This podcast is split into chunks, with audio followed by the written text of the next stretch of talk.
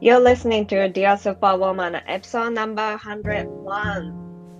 Hello, team, beautiful souls, my brave travelers, queens. How are you? This is Dear Superwoman time. 皆さんお元気ですか今週も Dear Superwoman の時間がやってまいりました。数あるポッドキャストの中から Dear Superwoman を選んで聞いていただいてありがとうございます。さて、これを録音しているのが3月の13日の日曜日なんですけども、今日からアメリカは夏時間が始まりました。なので日本の時差がですね、13時間になるんですよね。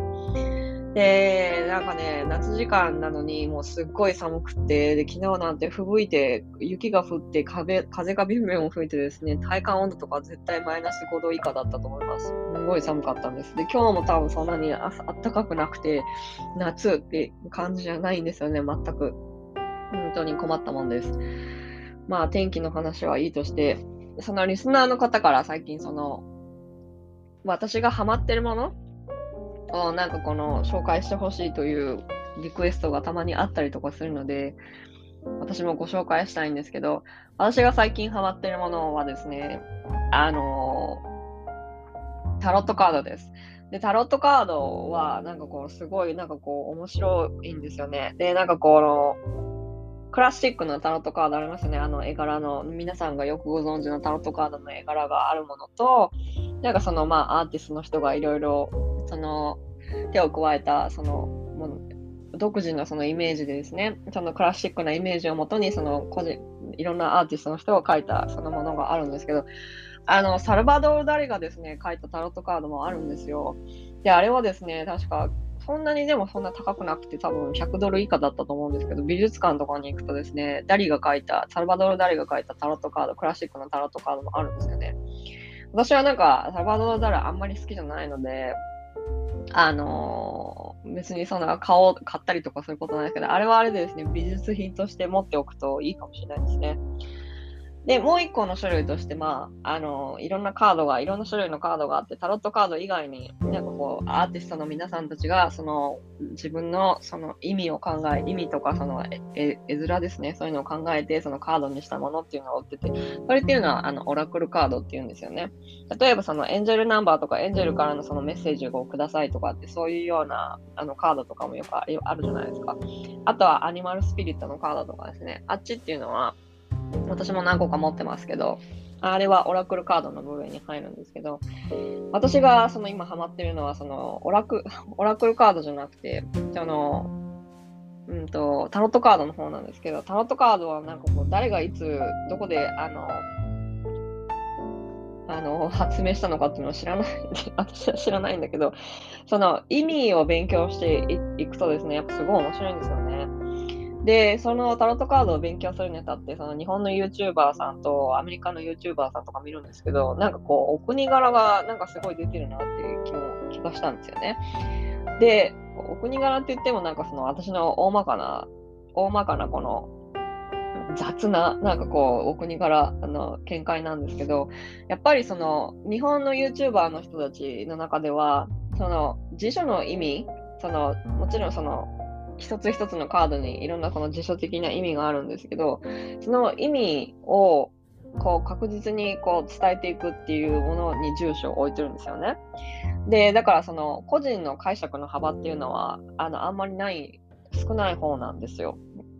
で、だけど、アメリカの YouTuber の人たちの多分タロットカードリーダーの人たちっていうのは、個人の解釈の幅がすごい広いんですね。で、あの、絵を見て、で、だからそのタロットカードでもその、クラシックなやつと他にもいろいろある、他にもそのね、アーティストの人たちが描いた絵っていうの、他のいろんなアーティストの人たちが描いたいろんなタロットカードもあるわけですけど、そういうのを使ってそのイメージ自体をこう解釈したりとかするんですよね。で、あとはそのサイキックの人が多いんですよ、やっぱ。だからそのカカードを引いた時の感覚とか、カードを引いて、そのまず最初に見た時のその感覚とかを、このその相手のそのお客さんでもその相手のその見てる見てる視聴者の人とオーディエンスの人たちに教えお伝えていくっていうことがあってその解釈の幅がすごい広くてみんなすごいこう個性的なんですね個性が豊かなんですよ。なんかだからなんか、どっちが悪いとか、どっちがいいとかって言ってるわけじゃなくて、あの、なんかこう、なんて言うんだろう、個人の解釈の幅が私が広い方が私には合ってるので、私はなんかそのアメリカの YouTuber の人たちを見て、なんかこういろいろ勉強したりとかしてるんですけど、勉強すればするほどですね、なんかこの、なんて言うんだ、ディビネーションって英語で言うんですけど、その神様からの言葉ですね。で、それをなんかこう、カードを通して伝えていくっていう、カードを通してメッセージを伝えていくっていう行為が私はすごい面白くて、で、私はね、もともとご存知のようにサイキックですから、その私はタロットカードっていうのは、今までその辞書的な意味をあそのお伝えしていくっていうのが、だからこの、いちいち全部意味を覚えていかなきゃいけないっていうふうに思っていたんですよ。だからそれ、だからあんまりタロットカードには興味が、持ってたけど、タロットカードにあんま興味なかったんですね。でもアメリカの YouTuber の人たちをとか見ると、やっぱサイキックでタロットカードを教えてる人、あの、やってる人、リーダーの人がいるので、その、やってる時のその自分のなんかこうメッセージとか自分がでの頭の中に出てきたメッセージとかをパパパパパって言っていくんですよね。で、これ見て、あ、これもありなんだっていうふうに思ったんですよね。だからなんかそれが私はすごいこう好きで、で、なんかそのタロットカード、だからそれ、そういうのを見たときには、私もこれだったら全然いけるなって、もっと楽しくいけるなって思って、それで勉強を今もしてるんですけど、うんと奥深いので皆さんですね、もしかしたらいずれ私もタロットカードのコードとかは開くかもしれないし、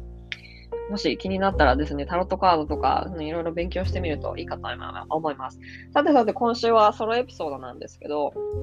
あの、経口避妊薬ですね。で、経口避妊薬については、あの、Facebook グループのスーパーウーマンのランチで結構前にお伝えしたんですね。で、なんでこの、私がその、公にこの、経口避妊薬のことについて、この、無料で、この、なんて言うんだろう、ポッドキャストでお伝えしてなかったかっていうと、なんとなくこの、引け目があったんですよね。なんででしょうね。なんかこの、批判を恐れてとかっていうわけでもなくて、なんかこう、なんか足を踏み入れない方が良さそうな場所っていう風になんとなく自分の中で思ったんですけど、なんか私の自分の中で最近なんかこれはちょっと、あ、これはちょっと変なんじゃないっていう風に思うことが多いのと、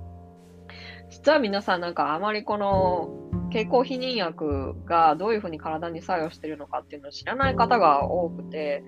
でそれはなんかちょっとあんまりいい傾向ではないなと思ってたので、そろそろこのエピソードを流そうかなと思うに至ったわけです。で、これは Facebook グループのな、なんか結構1年前くらいに言ったんだと思うけど、当時はどれくらいの人が見てたかっていうのはもう、そのビデオ削除したしちゃったので、わかんないんですけど、でも内容的には、ここのその Facebook グループのスーパーマンのランチで言った内容とほとほぼ似てますので、経口避妊薬をを服用中の方、経口避妊薬をやめようと思ってる方、で、経口避妊薬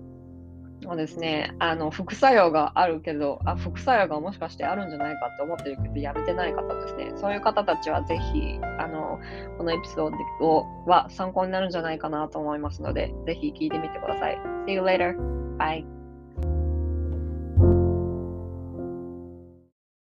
さてさて、今日は、じゃあその経口避妊薬についていろいろお伝えしたいと思いますけども、まず、その最初にお伝えしたいのが、その経口避妊薬で、その人生の可能性が広がった方っていうのは多分いらっしゃると思うんですよね。で、その方たちを私はその責めてるとか糾弾するものではないってことは、あの、ご承知おきください。で、もちろんその、ご自身にとってベストなチョイスがね、そのベストなチョイスっていうのは、その自己自身の体に合った、その経口避妊薬っていうのが見つかって、で、それにそれを服用し始めて自分の人生の可能性が広がったとか、自分のクオリティライフですね。人生のその毎日の生活の質が改善したとかっていうのであれば、それはそれで素晴らしいことだと思うんですね。私はその、そのチョイスをした方たちを責めてるわけじゃないんですけど、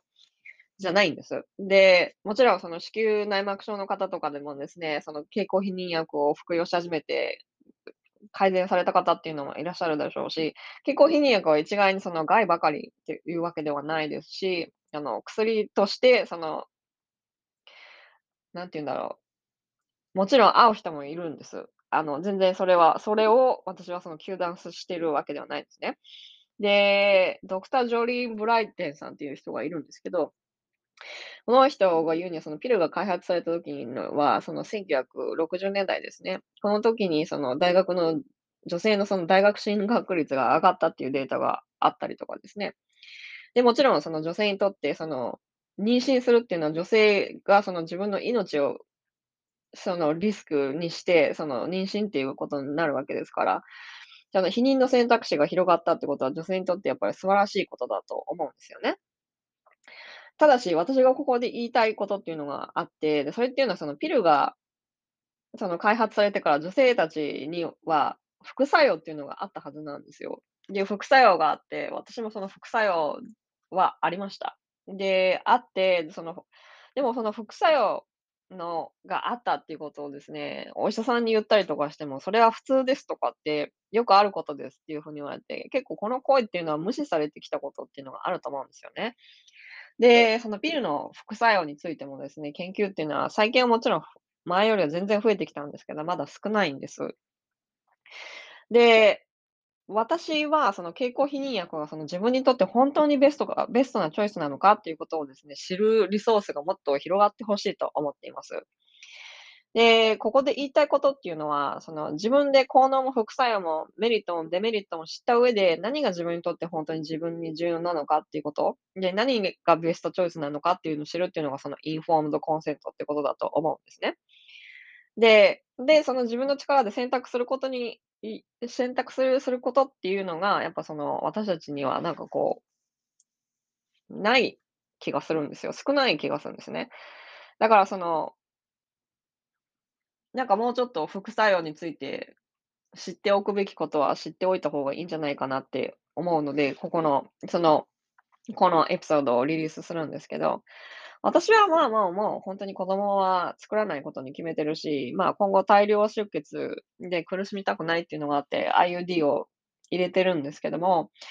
で、もうサプリとかもね、で、食事とかもだいぶ結構試したんですけど、それでもこういうことが起こっているので、まあこれは仕方ないなということで、私は最終的に IUD を入れたんですね。で、それはそれでまだ、で、そういう選択もあると思うんですよ。だから、そんで、それで薬の、なんていうの、なんでもナチュラル至上主至上主義なわけじゃなくて、そのいいところをと自分の自分の生活を向上させるために、あの、取っていくっていうのがベストなチョイスだと思うんですよね。で、これから、じゃあ、あの、私が、あの、知っておいてほしいなって思うことをお伝えしたいと思います。で、一つ、ピルには何個か種 何個かっていうか、いろんな種類がありますよね。まずは一つとしてコンビネーションピルです。合成エストロゲンとか合成プロゲステロン、この2つが入っているものですね。これで中容量、高容量、低容量。で、あとはミニピルですね。合成の黄体ホルモンだけっていうのがあって、これはこれはミニピルって言われてるんですけど。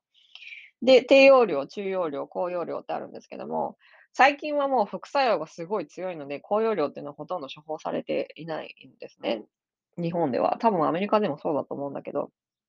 で、だいたい今はほとんど場合低容量とか、人によっては中容量なことがほとんどです。で、以下はですね、この銀座毎日クリニックさんからの抜粋なんですけども、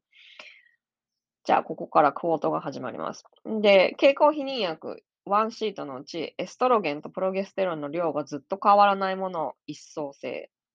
で、この2つのホルモンの配合量の変化が2段階のものが2層性。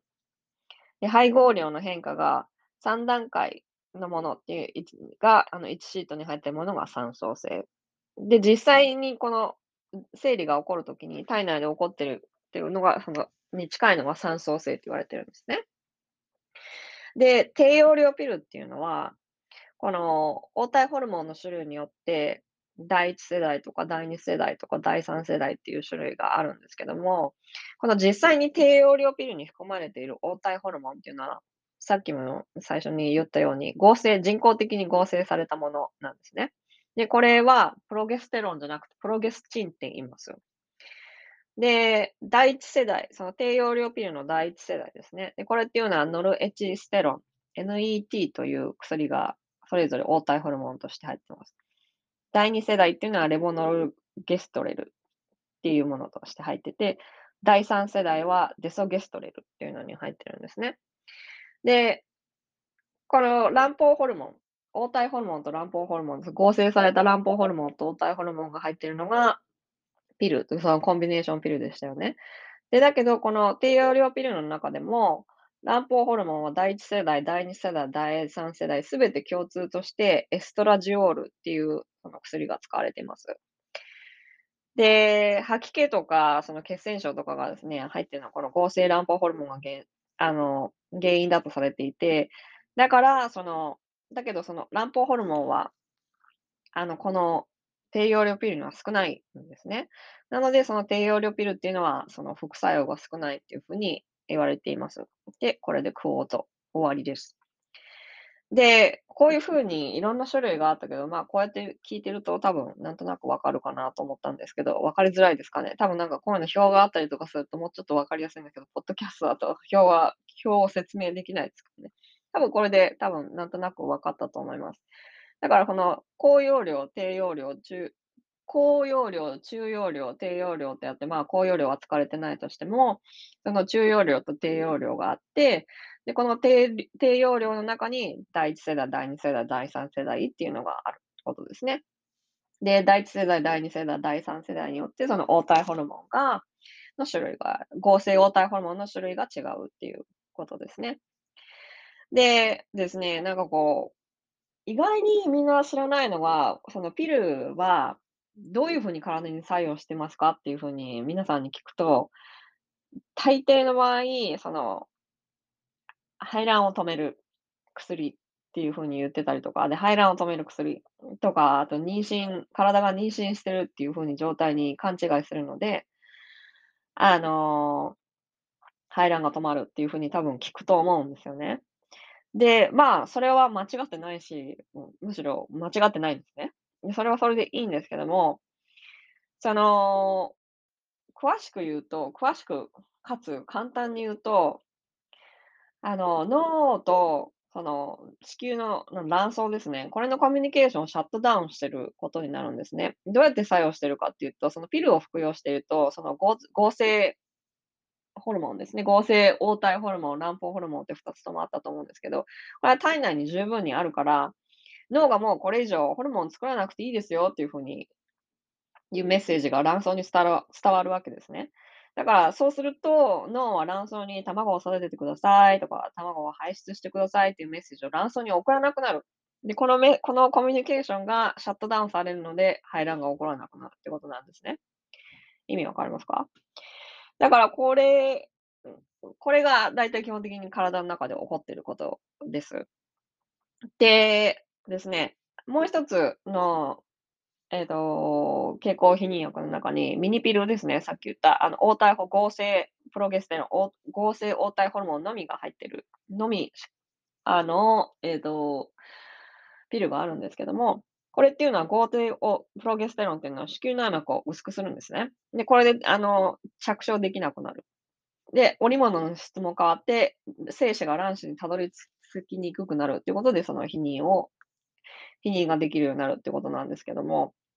このミニピルっていうのは必ずしも卵排卵を止めるものではないんですね。なんでかっていうと、さっき言ったみたいに、このコミュニケーションはまだ続いてるわけです。あの、1個のこの合成プロゲステロンのみだからね。で、まあそんな感じなんですけど、で、多くの人たちで、その経口避妊薬でそのホルモンバランスが整うっていう風になんかこう、いろんなところで聞いてらっしゃる方がいたりとかすると思うんですけど、これを順番に説明するとするしようとすると、すごいめんどくさいっていうか、その、これを順番に説明すると、まず排卵が起こらないと、あの、女性ホルモンっていうのは体から分泌されないわけですね。で、ビルピルを服用してると、さっき言ったみたいに排卵が、ね、コミュニケーション、脳みそと、その、卵巣のコミュニケーションがストップするわけですから、これはピルを服用することに排卵が起こらないんだから、体から分泌される女性ホルモンっていうのはゼロになるわけ。で、その代わりに、その合成ホルモンを私たちはその経口避妊薬を飲んで服用して、外から摂取してるだけなわけね。っていうことは、そのホルモンバランスっていうのは、その整えるっていうよりか、その体からと出るその自前のホルモンですね。その自前のホルモンをゼロにして、合成ホルモンで体の機能を一時的にストップして、とりあえずその体が、そのホルモンバランスを整えてますよっていう風に勘違いさせてるだけなんですよ。意味わかりますかね？わかるといいんですけど。でさっきも言ったみたいに、そのお医者さんからお医者さんとか他のメディカルプロフェッショナルの人から、ピルを飲むと、その体が妊娠してるっていう風に勘違いして、排卵が行わなくなるって言うんですけど、そんなわけないじゃんって思うわけです。なんでかっていうと、妊娠中っていうのはもう、こんなその合成ホルモン2つのホルモンのだけじゃなくて、いろんないろんな反応が体で起こってるわけなので、こんな合成ホルモン2つの変化だけなわけじゃないんですね。で、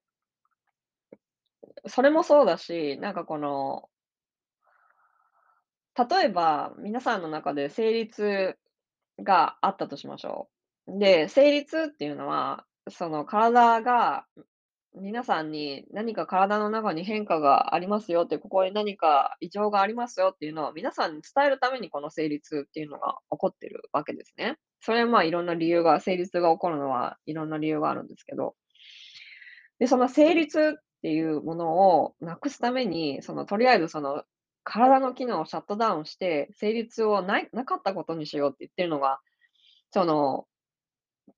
経口避妊薬を飲んで、その成立を止めてるっていうことなんですね。要するに体からそのいろんなメッセージが出てるわけ。こんな、ここに子宮に何か影響、なんかこう問題がありますよって言ってるのに、とりあえずその鎮痛剤を飲んで、その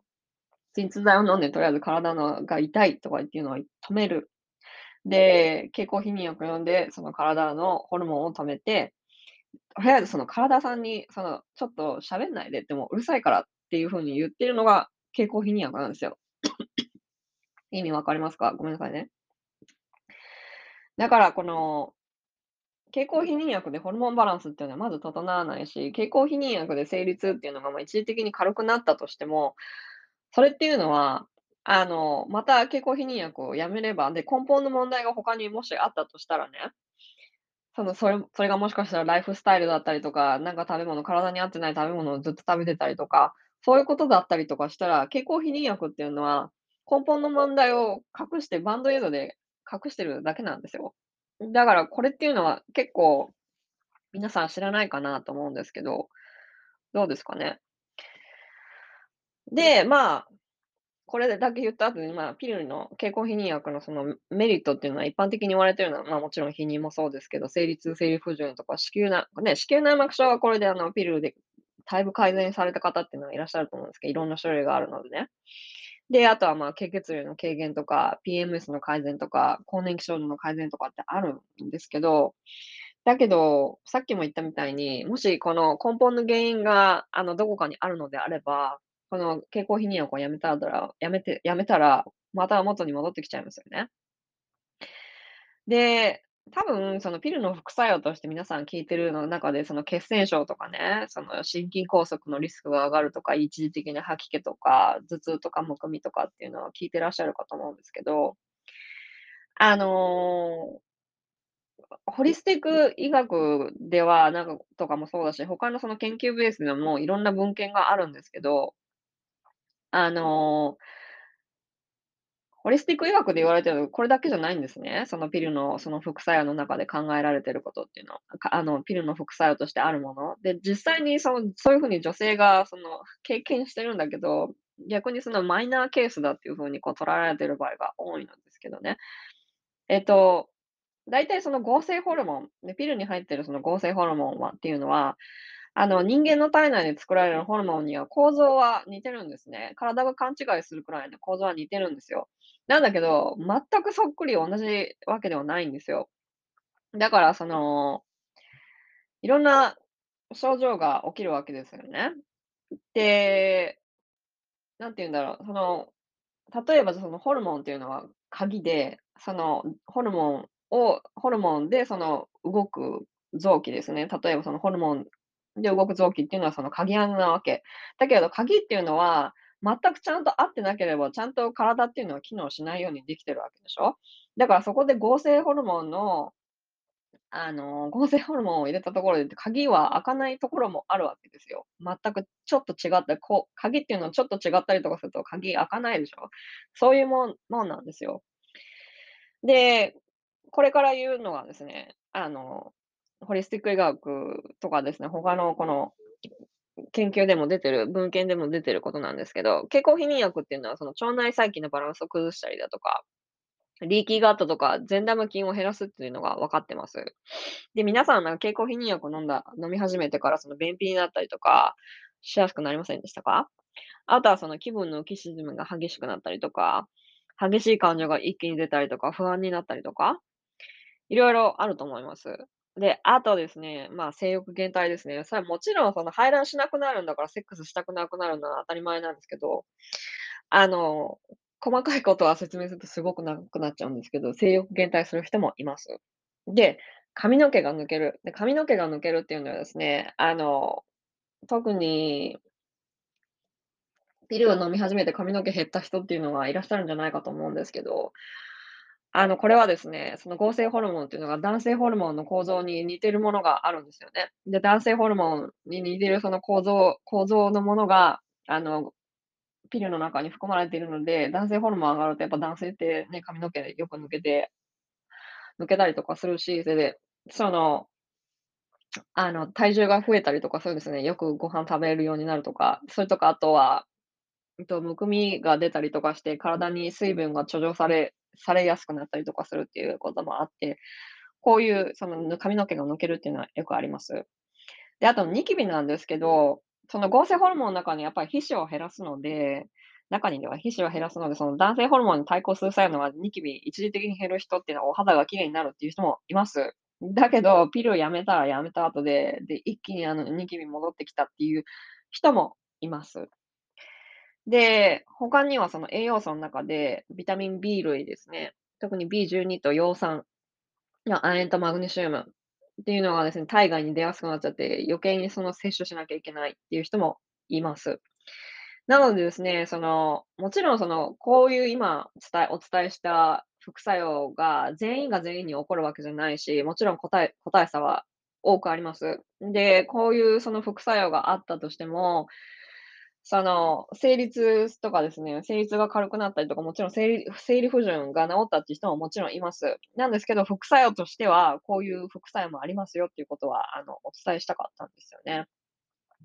で、そのピルもうほんとにピルの反応っていうのも、人それぞれだし、そのピルやめた途端に妊娠した方とかですね、しばらくしてから生理が復活した人とかですね、ピルやめてからなかなか排卵が戻らない方とかですね、PCOS になった人とか、いろんな人がいます。だけど、こういう副作用があるっていうのはほんとに知っておいていただきたいなと思って、今日説明してみました。どうだったでしょうか？皆さんなんかこういろいろな、いきなりなんかこう、いろんな情報をババババッと言ってしまったので、あの、どうなのかよくわかんないけど、皆さんどうだったですかね？もし何か感想があったらぜひぜひ教えてください。今日はソロエピソードでした。See you next week. Bye.